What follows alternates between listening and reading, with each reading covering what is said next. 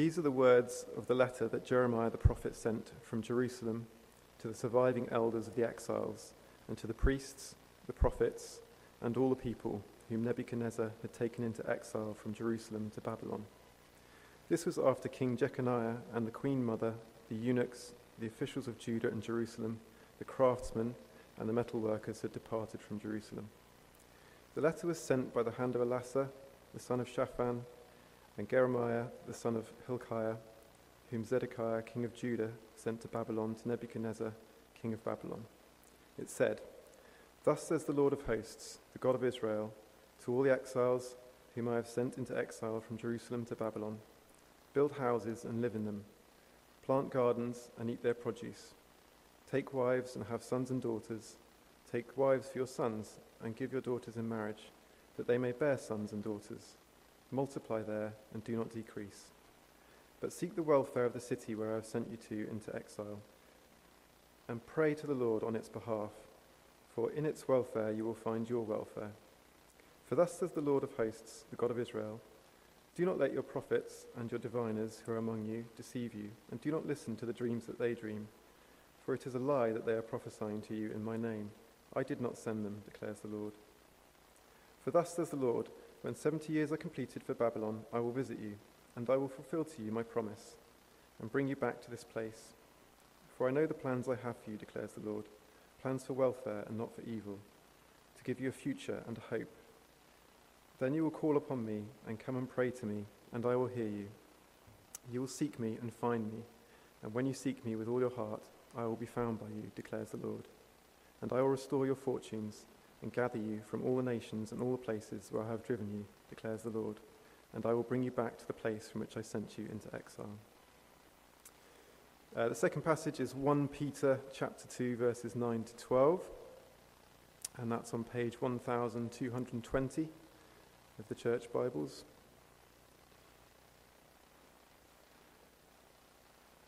One Peter chapter 2, verses 9 to 12. But you are a chosen race, a royal priesthood, a holy nation, a people for his own possession, that you may proclaim the excellencies of him who called you out of darkness into his marvelous light. Once you were not a people, but now you are God's people. Once you had not received mercy, but now you have received mercy. Beloved, I urge you, as sojourners and exiles, to abstain from the passions of the flesh, which wage war against your soul. Keep your conduct amongst the Gentiles honourable, so that when they speak against you as evildoers, they may see your good deeds and glorify God on the day of visitation.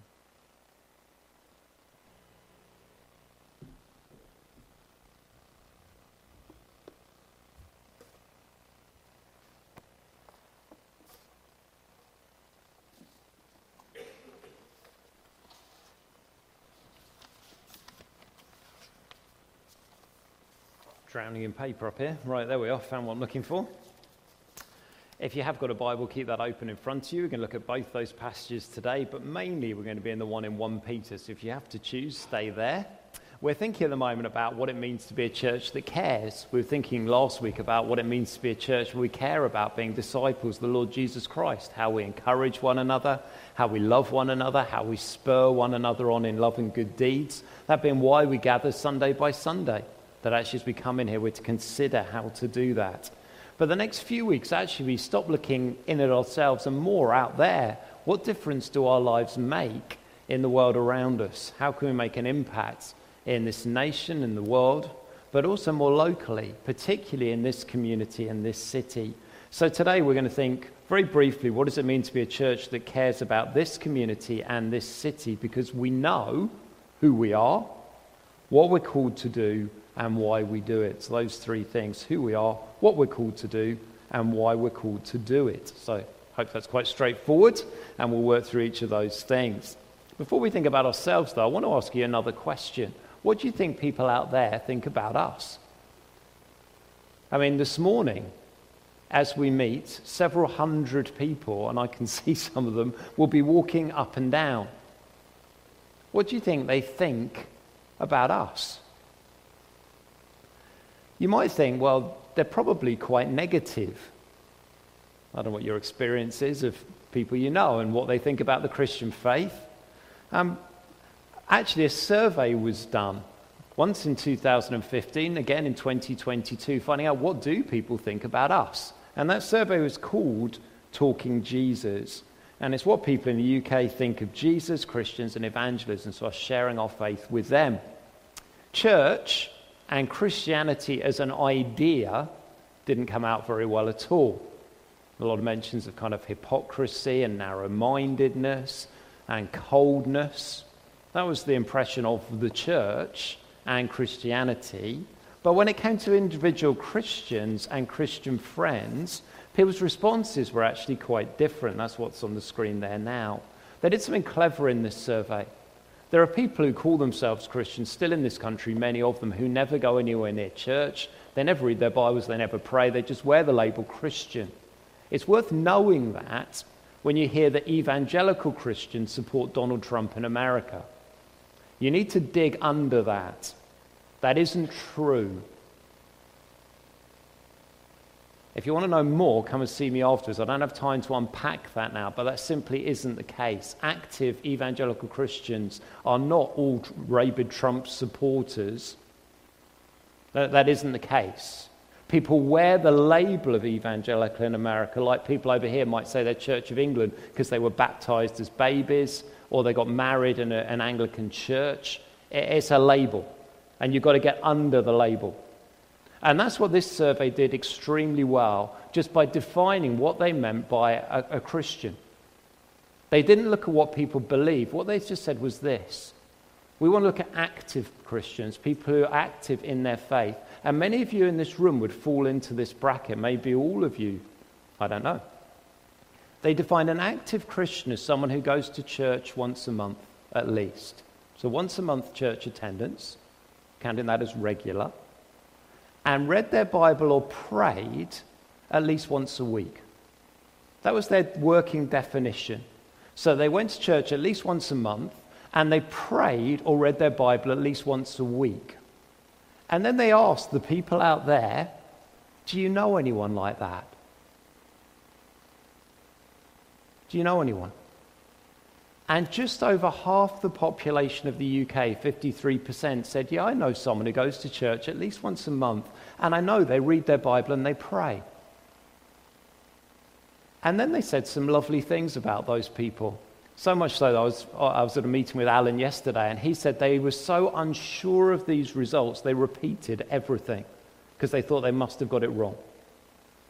And people said of the Christians they knew, the words they used were friendly and caring.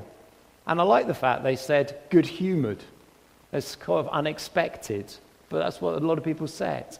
And the negative things they said about church, actually of individual Christians they knew, they didn't think many were narrow-minded or hypocritical or homophobic. That was quite an unusual thing for people to think who actually knew an active Christian. And perhaps the most amazing thing of all was when they said, you've obviously talked with this person about their faith. In 2015, 1 in 5 people said, following that conversation, I wanted to know more about Jesus. When they repeated it in 2022, 1 in 3 people who'd spoken to a Christian friend about their faith said, I wanted to know more about Jesus. Following that conversation, I wanted to know more about Jesus. Him. I don't know about you, but I find that heartening. I think I often feel like the whole world's against us and that we're a tiny little number and that the numbers are shrinking. Do you know the number of active Christians hasn't shrunk at all in the UK? It's about 6%. And it's been that for a while. And that's across all generations. It's not that the older folks are generally propping up the church. Younger people also make up that 6%. It's fairly even. So when we're thinking about what does the world out there think of us, I don't think we need to be as frightened as we often are or as scared of what people are going to think and say. There are people who don't like Christianity. There are people who don't like the church. But there are plenty of people who like you. And that is a wonderful thing and a great place to start when it comes to sharing our faith. If we're going to be a church that cares about this community and this city, it's not primarily by just dishing out information to people, It's by getting to know them and sharing our lives with them. And once we do, we can share the love of Jesus with them.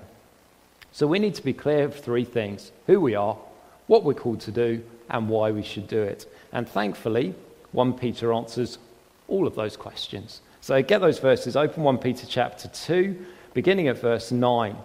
And let's first of all think about who we are. It begins with the word but. Did you see that? But you are a chosen race. And the reason it says but is because in the verses leading up to that, Peter's talking about people who don't believe in Jesus. And then he flips it and says, but for those of you that do, here are some things you need to know about who you are. You are, he says, first of all, a chosen race. Now, in the Old Testament, the chosen race were the people of Israel. And Peter, all the way through here, is sort of saying, in the past before Jesus came, Israel had special blessings, but now they belong to you as Christian people. You are a chosen race. And I love that expression because it takes us right back to when Israel is declared to be a chosen race. They were on the brink of coming into the promised land, and God spoke to them through Moses. And he said these words. He said, for you are a people holy to the Lord your God. The Lord your God has chosen you to be a people for his treasured possession out of all the people who are on the face of the earth. And then I love this follow-up line. God says to them, it's not because you were more in number than any other people that the Lord set his love on you and chose you, for you were the fewest of all peoples, but it's because the Lord loves you. Don't you love that? It sort of punches pride. You might think, well, being chosen and special would make people proud. And the Lord says, it's not because there was anything special about you. There weren't loads of you. You weren't better than other people. It's simply because I loved you. If you want to know why, it's out of my heart of love. I loved you because I chose to love you. Peter says something similar, actually. We've sung these words more or less today as well. In verse 10, he says, once you were not a people, but now you are God's people. Once you'd not received mercy, but now you've received mercy. The choice that God set on us wasn't because of anything in us. The Bible actually says he set his love on us before he even made the world. We had done nothing. And actually everything that we have done would have cut us off from him, but we've received mercy. The Bible actually says that God demonstrates his love for people like you and me, and that while we were still sinners, while we were at our very worst, Jesus Christ died for us so that God's mercy could be extended to us. And when it says we're a chosen race, that doesn't mean anymore that we're one people group at all. Christians are drawn from many different nations. Even in this room, looking around, I can't quickly do the maths, but I reckon there's at least half a dozen or more different nations represented just in the small gathering here. It's a good thing. An exciting thing. So we're not a chosen race in the sense that we're all British, or we're all American, or these days all Chinese, seeing as China will soon have more Christians than any other nation on earth if it doesn't already. We're not that. We're drawn from many different nations and peoples. But here's the thing. God's always divided humanity in two. In the Old Testament, it was Jews, Jewish people who knew him, and Gentiles, all the other nations who didn't. And today he does the same. He says there are people that know him and belong to him and are part of his kingdom. And then there's everybody else. That's why we're a chosen nation. But Peter carries on. He says, you want to know who you are, Christian? You're a chosen race, a royal priesthood. Again, he's thinking about the Old Testament. Out of all the nations, Israel was drawn to be holy, but also have a very special role. Just as they stood at Mount Sinai, you might know the story where the Ten Commandments were given. Just before that happened, God explained what their role would be.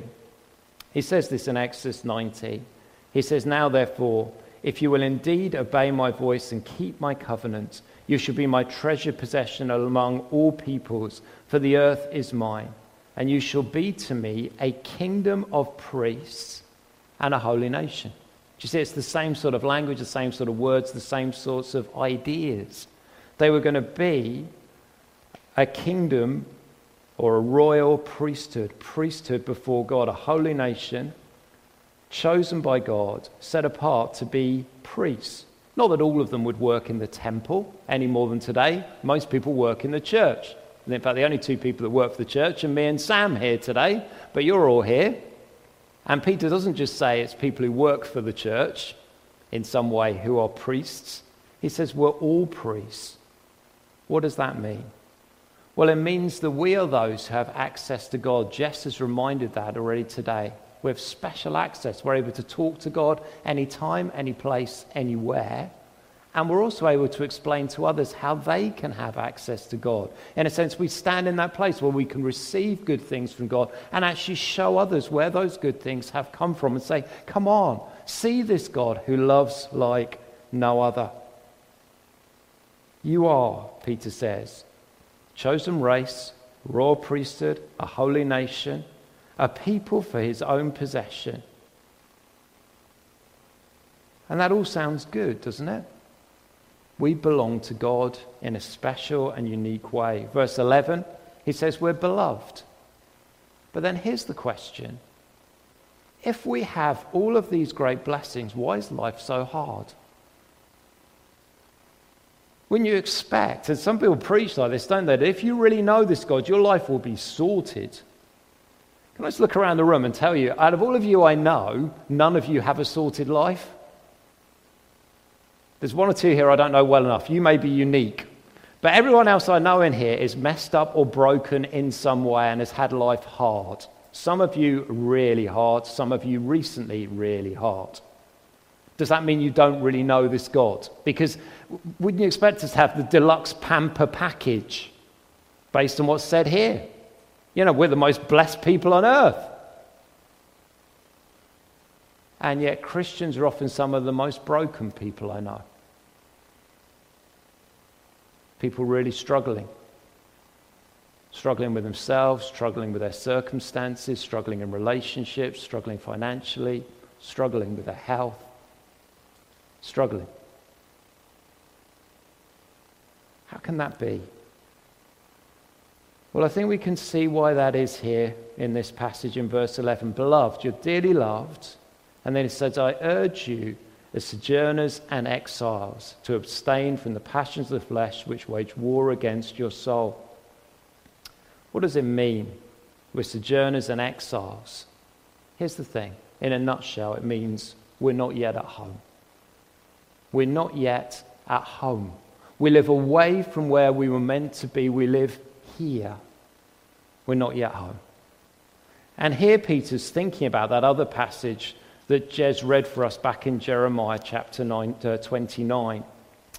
God's people Israel had all of those blessings, but they didn't follow up on them. And God sent them because of their sin into exile. Now, what's happened to us has nothing to do with our sin, but for them it did. They wouldn't actually follow the God who had done all these things for them, and God warned them again and again and again. And then about 600 years before Jesus came, God raised up a superpower, the Babylonians, sort of modern-day Iraq.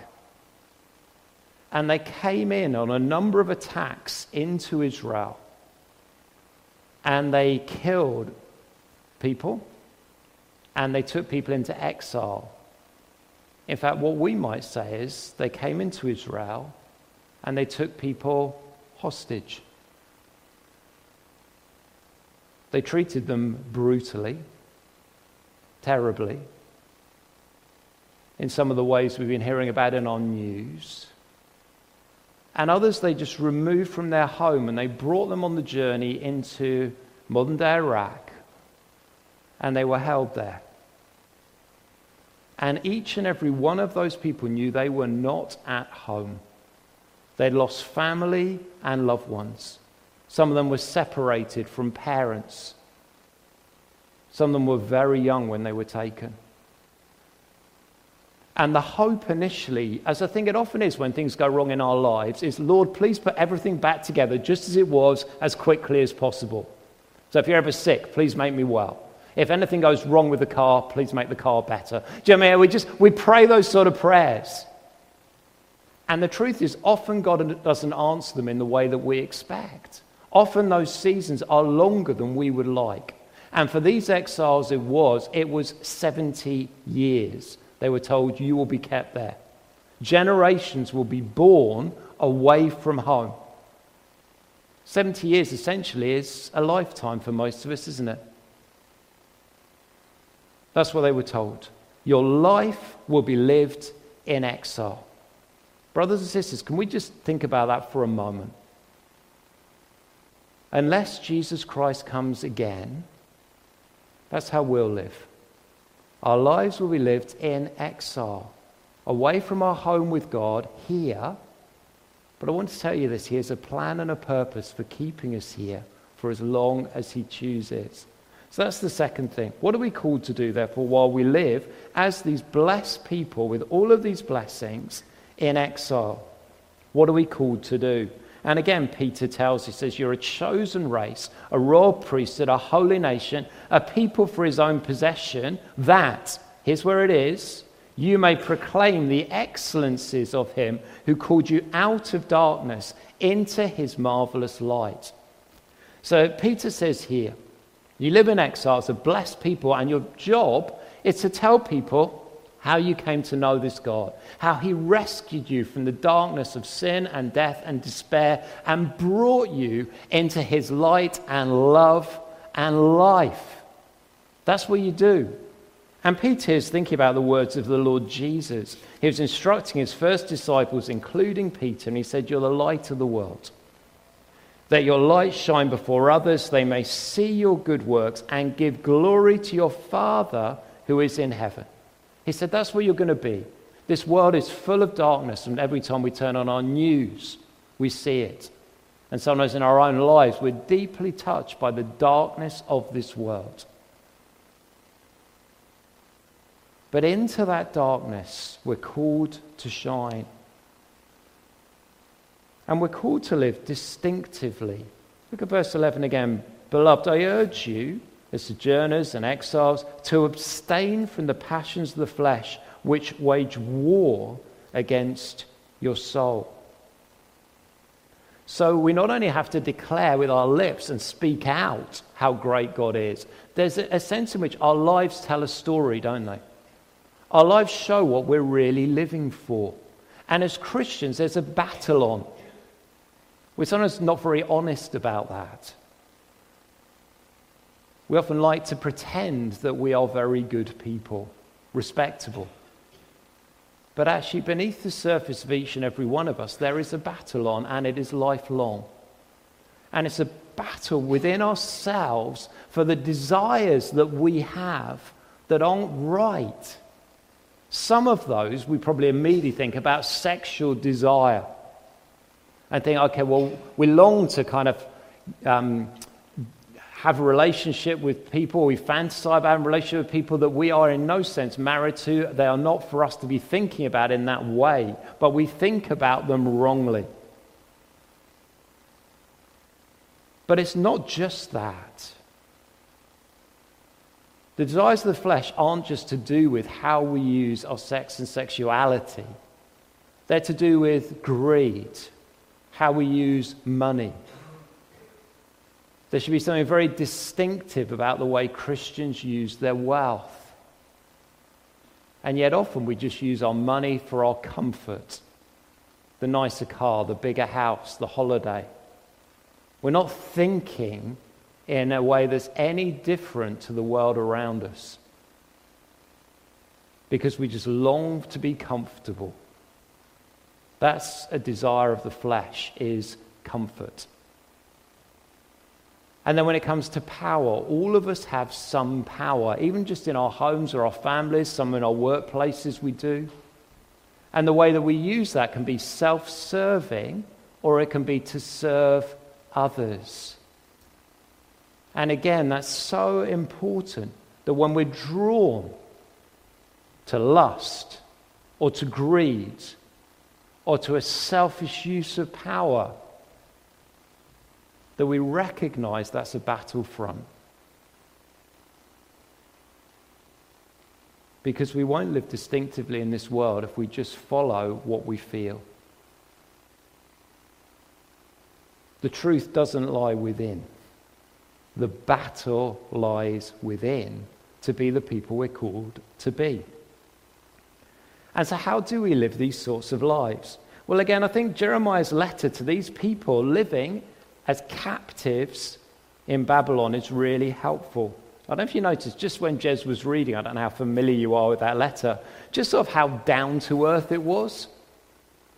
So they were hoping they'd be set free. God says, no, you're going to spend a lifetime here. And so here's what you're supposed to do. It says, build houses and live in them. Plant gardens and eat their produce. Take wives and have sons and daughters. Take wives for your sons and give your daughters in marriage, that they may bear sons and daughters and multiply there. Don't decrease. But seek the welfare of the city where I've sent you into exile, and pray to the Lord on its behalf, for in its welfare you'll find your welfare. Some of that is just so ordinary, isn't it? Go there and build a house. When the Jewish folks first arrived there, they tried to form their own community. Let's keep away from Babylon. It's going to be bad. It's going to be difficult. So they settled by a canal outside of the city. And if you read Psalm 137, or Boniem's by the rivers of Babylon, that is where they were. And God says, no, leave there and get into the city of Babylon. Actually build a house in the city. Make your home there. Plant a garden. Get an allotment. Do a loft conversion, because you're going to need one to have more children. Because you're going to be here for generations. Make it your home. And as you make it your home, what else can you do? Well, seek the welfare of the city.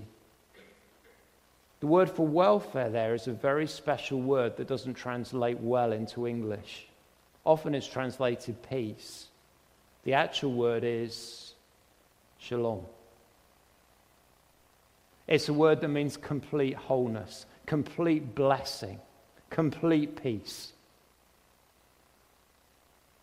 That's what they were to do, is to work towards the welfare of the city, to make it a better place to be, that the Lord's wholeness, his love, his peace might be seen in that city, and pray to the Lord on its behalf, for in its welfare, its shalom, you shall find your own shalom, your own peace.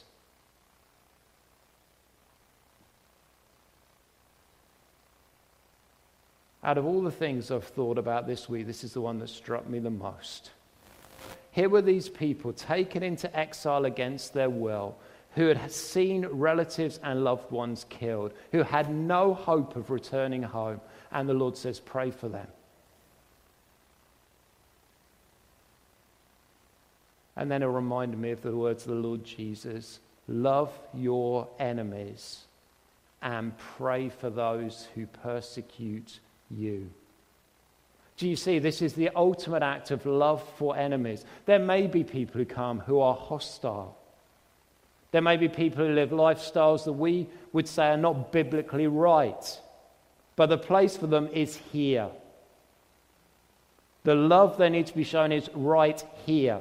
There is no place to look at another human being made in the image of God who's come into this community with anything other than overwhelming love.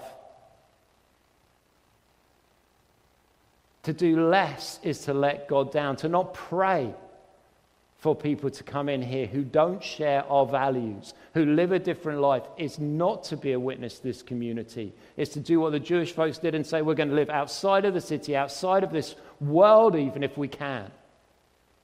We're not going to be part of it. But the Lord says, no, be part of it, but be distinctive. In the way that you run your home, in the way that you run your marriage, in the way that you are single, in the way that you raise your children, in the way that you bless your grandchildren, in the way that you act as a community, in the way that you pray. Let them see the light and the love of Jesus, because you are living among them, but you're distinct in the way that you do it. Distinct, because you're submitting everything to God. That's what we're called to do.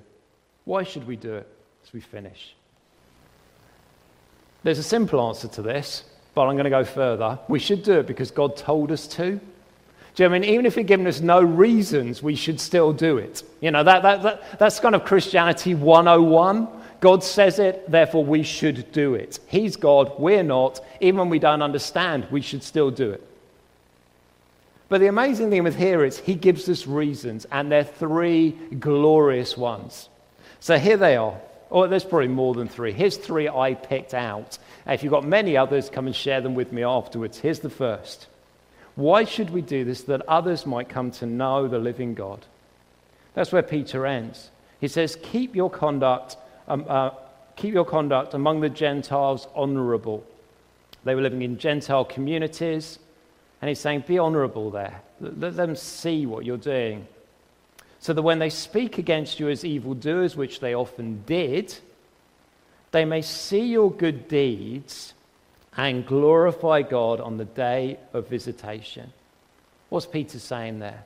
He's saying that actually there is always pushback. You live your life as a Christian, and for some of you this is a reality day by day. There's going to be pushback. People are going to not like the way that you live, some of the things you say. They are going to cause offense if you're living in a way even as kindly as you possibly can. There'll be ways in which we don't see eye to eye with the world around us. And therefore we can expect people to say things about us that we're evildoers, or you've probably heard that sort of thing. And yet I love what it says next. They may see your good deeds, that we keep on loving people even when they don't love us, that we keep on looking for opportunities to be the person at work who's kind, the person in the neighborhood who keeps an eye on the neighbors. We're not doing it to be seen. We're doing it because it's right. But people are watching you all the time and watching me. They see how we live. In school, you're the person that keeps an eye out for someone who's got no friends. And that might be costly, but you do it because you love Jesus. And this says here that they will actually glorify God on the day of visitation. What does that mean? That means actually they've come to put their own faith and trust in Jesus. There's been a change in them. Do you know, in Babylon were four people you may have heard of. One's called Daniel. He's the most famous. If you haven't heard of him, the other three you probably haven't heard of. But if you have heard of Daniel, you're on the right track. And he had three mates, Shadrach, Meshach, and Abednego. They're friends. They settled in Babylon and they did good.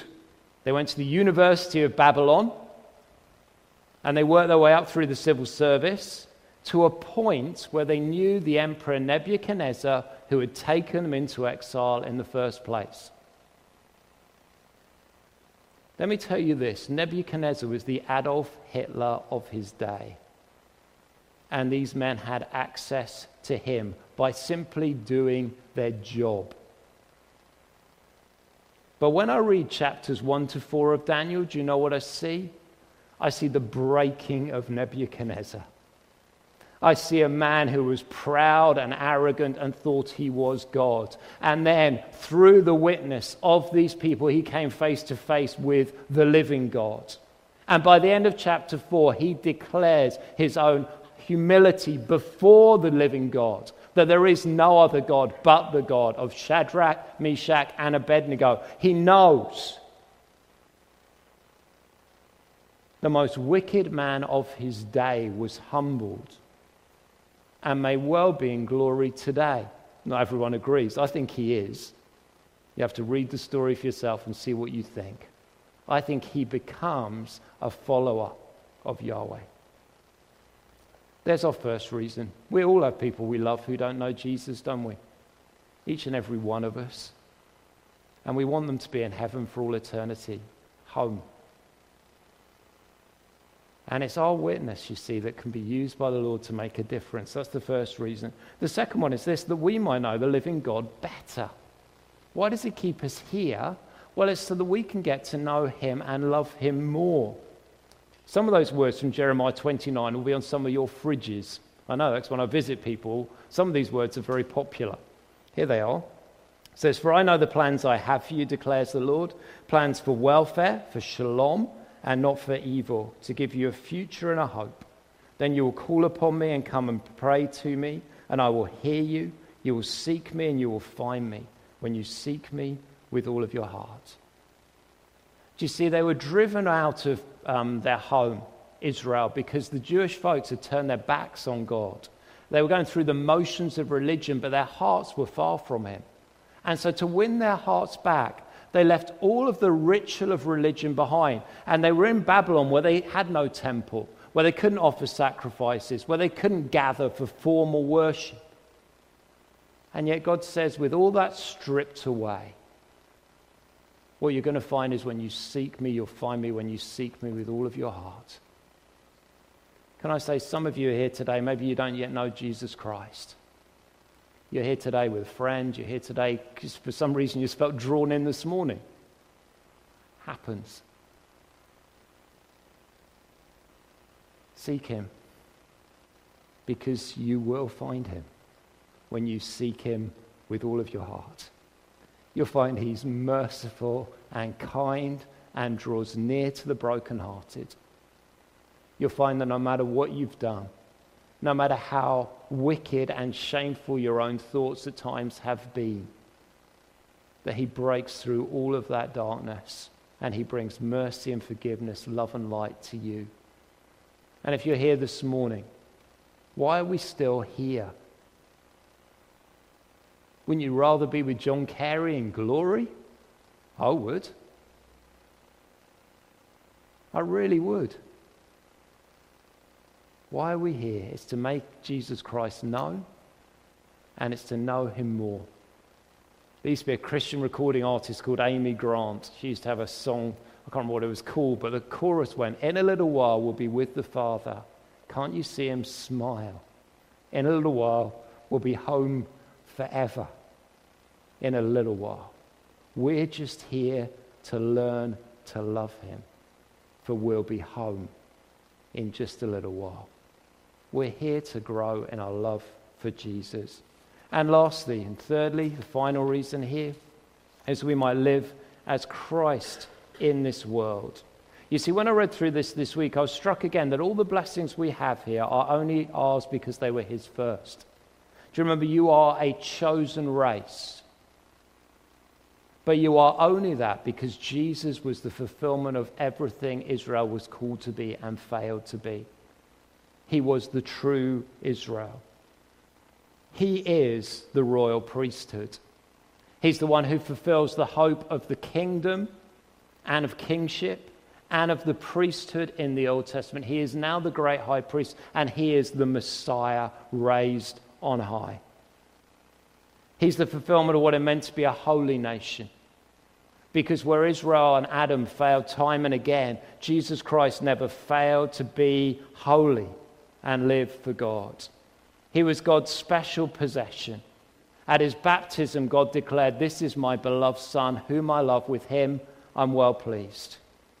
He was the one who came to proclaim light into this dark world, to be the light of the world. He was the one who extended God's mercy to us. He was the one who went through the ultimate exile. He left his home in heaven to come to earth to rescue people like you and me through his blood shed on the cross. And today he says to people like you and me, there's a home for you in heaven because of what I did for you. In my Father's house are many rooms, and there's one there for you. And in the meantime, live in this world as I did.